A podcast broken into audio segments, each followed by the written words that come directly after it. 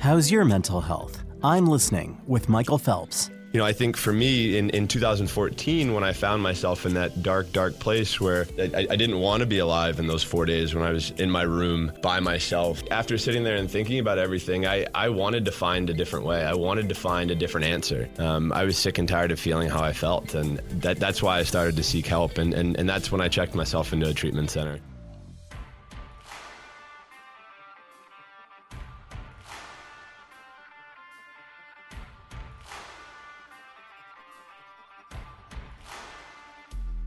This is BetQL Daily, presented by BetMGM from BetQL.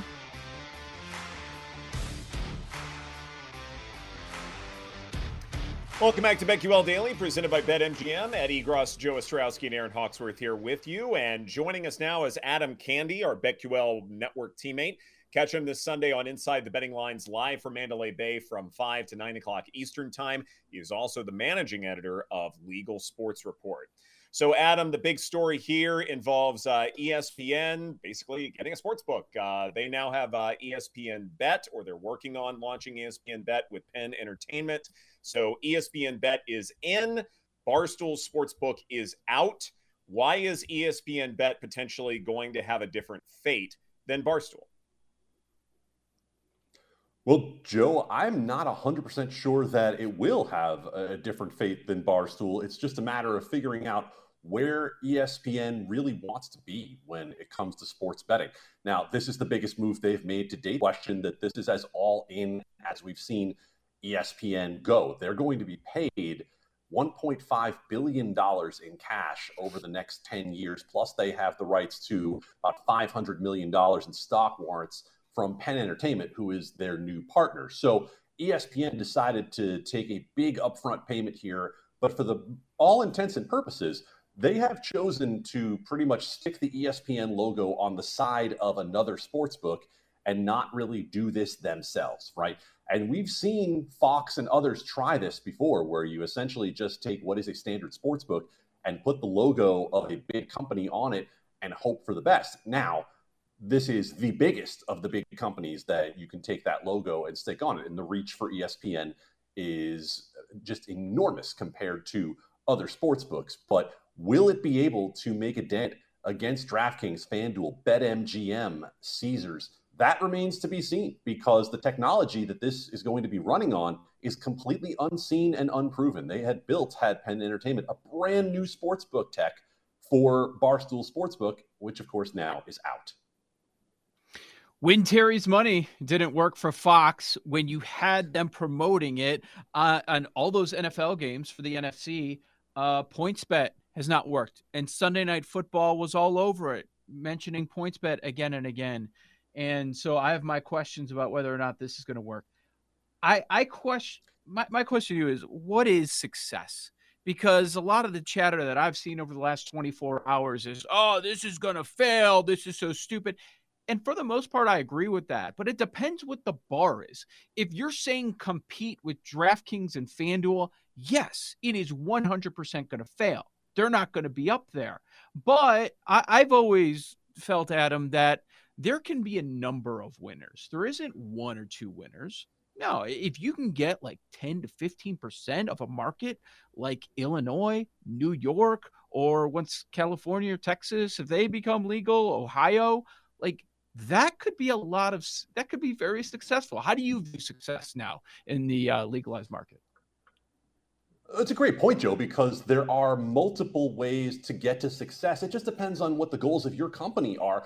And to make this relevant to the average person out there who's saying, you know what, just let me download an app and bet. Like, I, I don't care about all this business stuff. In the end, it does matter to you because the more of these sports books that are out there, the more competition there is, the better the sign up bonuses are, the better the promotions that you get regularly are. Hopefully, the better the odds you get are. That hasn't always played out. And we know there are some who don't enjoy the regulated market experience because they don't feel like they can get the action that they want. But again, that goes to what you're saying. It's all about the goals of the company involved. And so if you're talking about a company like BetMGM, well, BetMGM has a large casino presence across the country.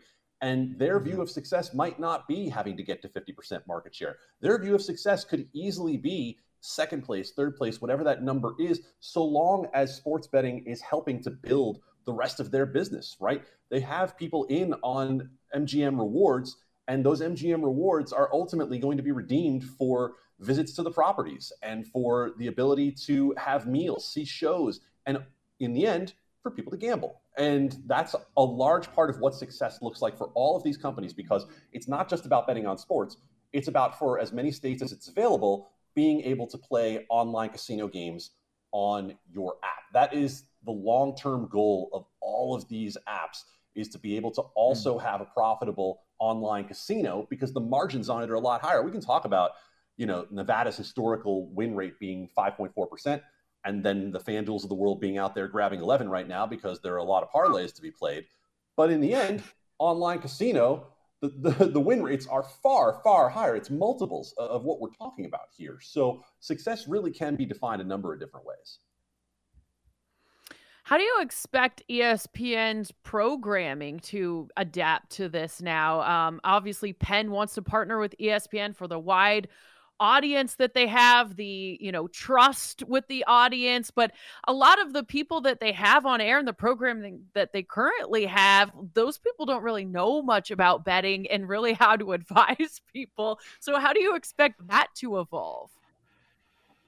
You know, Aaron, that's a, it's a fantastic point because what did ESPN just do in its layoffs? They just got rid of Doug Kezirian, who was the face of their sports betting programming, and he was the most credible person that they had to discuss sports betting on their programming. And so now you're in a place where you're going to want that credibility because you're trying to go all in on the idea of sports betting and you've just moved out one of the people who could speak most credibly to it and frankly who probably could cross over the best be that bridge between the hardcore sports betting audience and the more casual sports betting audience that's out there and as we know very well from what we do here on betql people have to believe what you're selling. People have to know that you really buy that you're in on this. And so just saying, hey, here's the Stephen A. Smith parlay is not going to convince people to bet. It's not going to be what ends up being the difference between success and failure for ESPN Bet. So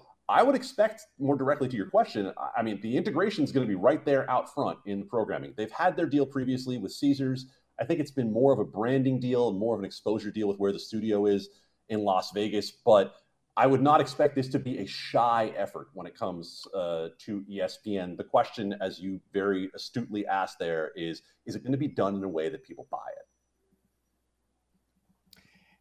Adam, as far as uh, new states coming online, uh, you know, eventually California should have sports betting. Eventually, Florida is in this weird state of flux right now does that give additional opportunities uh, to newer sports books to sort of cultivate that brand loyalty? Or do you expect when these new states come online the big ones that they're going to gravitate toward the names that we already know in the sports betting landscape? Yeah and looking forward like that i think makes a ton of sense in this situation because you can't necessarily look at the existing markets like Illinois, like New York, and think that you're going to just steal enough share from mm-hmm. DraftKings and FanDuel and BetMGM uh, to be able to make this a profitable enterprise for yourself in the long run. Now, the question, of course, is just how significant is the opportunity in California when tribal gaming controls everything that goes on in California? And what happened at the ballot this past year was the most resounding defeat of sports betting that we have seen anywhere in the country. We're talking about less than 20% of Californians voting in favor of an open online sports betting market. That set California back many, many years. Uh, that that's a horizon that we think here at Legal Sports Report five years at minimum uh, before we're looking at California being an opportunity. Texas can't go back to its legislature for two years after failing this year, although they did pass the House, so they at least made a step forward. And Florida is its own animal with tribal gaming right now. Hard Rock really has control of that market. So they are likely playing a much longer game, as you reference, when it comes to those larger markets that are out there, because that's the ultimate goal here is to be able to open up the largest markets in the country and be able to get all that share that's hanging out there. I think the question is going to be for ESPN and for Penn is this deal going to be able to get you there? And are you going to have the patience over the course of 10 years to wait for this to really develop the way that it could? Because we, we're only five plus years into the legal sports betting era in the United States. This game is mm-hmm. early, unless you have gone out there and spent nearly $2 billion on ESPN, a billion and a half dollars on the score bet before it to only shutter that brand in the US and have it only in Canada and then 550 million on Barstool to essentially then pull the keys back out of your pocket and hand them over to Dave Portnoy. So you're talking about a company here that is going to have committed the better part of $4 billion to sports betting. And to date, Barstool Sportsbook, if you want to know just how small it has been, how minimal the impact was of Barstool Sportsbook, in states where they operate, Barstool Sportsbook had between 3 and 3.5% share of the market. If you pull that out to the national stage, they had 1 to 1.5% share of the market. This is for a company that came in saying, We have 66 million sets of eyeballs that are on us regularly. We are going to be able to make an impact in sports betting without even marketing. We're just going to take our funnel, all the customers we have, and convert them straight over to sports betting. And it turns out it's not that easy. Yeah, yeah, and something we addressed earlier, their base doesn't bet a lot. They may bet, but it's a lot of five and ten dollar parlays, which I don't know that they took that into account. Yeah, I'm here in Illinois, and back of mind, I would never think about Barstool. And part of the reason was the prices sucked. So I got sick of even wasting my time and looking when I see minus 114 on both sides. Uh, and you also mentioned this is early in the game, and you are 100% correct. Early in the sports betting game, we're still talking about getting legal in a number of states throughout the country but there's a lot of movement. Like Circa Sports is going to open at the start of football season here in Illinois. We have this with the failure of Barstool Sportsbook. We'll see how ESPN Bet does. We have PointsBet selling to Fanatics. What's next? Are we going to see some consolidation? Are we going to see more sportsbooks actually go away instead of continued expansion since FanDuel, DraftKings, BetMGM have dominated so much? Well, you can consider this like the Oscars in memoriam list that I'm going to give you here uh, over the next moment or so. So, you know, RIP. Uh, Fubo, MaximBet, PlayUp. Uh, now, PointsBet gets added to that list. And there are more that I'm not even remembering off the top of my head who have come and gone before we even had the opportunity to know what they are. And so we've seen some level of the lower end competitors falling off. And now with ESPN getting in, I think the question really becomes what you asked earlier, Joe. What do these companies think success is? What kind of money do they need in order for this to look like a profitable enterprise? If you're a BetMGM, if you're Caesars, and you can bring people on property, that's a lot different than if you're DraftKings or your FanDuel, and you need people to be playing on those apps constantly in order to make this a value proposition for your shareholders. Think about the amount of money that's gone into this. If you don't know out there what has happened over the years, we're talking about DraftKings, FanDuel, these big companies that were in the DFS game for the longest time. They are losing hundreds millions of dollars per quarter in the early days of this game trying to bring people in. Now, some of those, like BetMGM's digital segment, like DraftKings, have turned a profit in Q2 of this past year. We're covering all that at Legal Sports Report right now. But there are billions of dollars that have been sunk into trying to establish this early foothold when it comes to getting customers. And I had a smart person tell me in about a year ago that in this business right now, for a lot of the larger operators, 90% of their revenue is coming from 10% of their customers. So you got to be able to play the VIP game too. And you have to be able to attract whales away from casinos and get these big, big players to come and deal with you. Like when, word to the wise, if you're out there on Twitter and you see a blankety blank customer just put $200,000 on the Seahawks minus four and a half.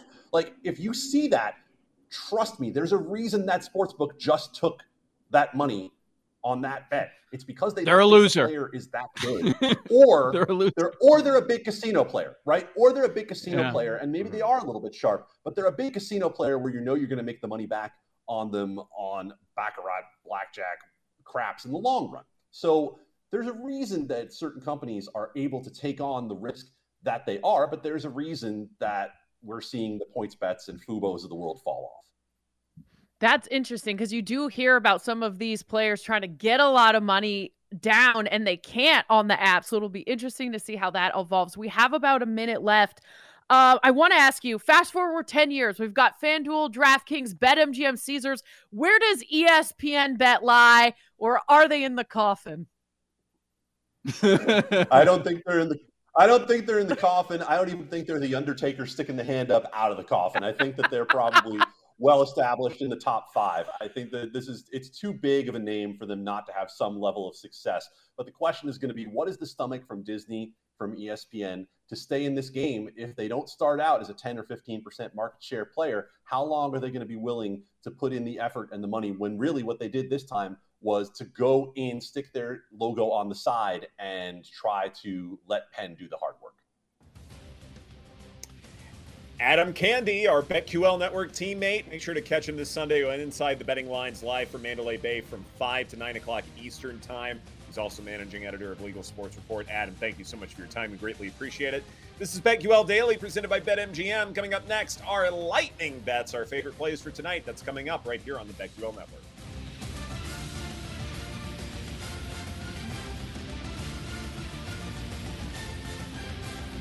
We'll be right back with BetQL Daily, presented by BetMGM on the BetQL Network.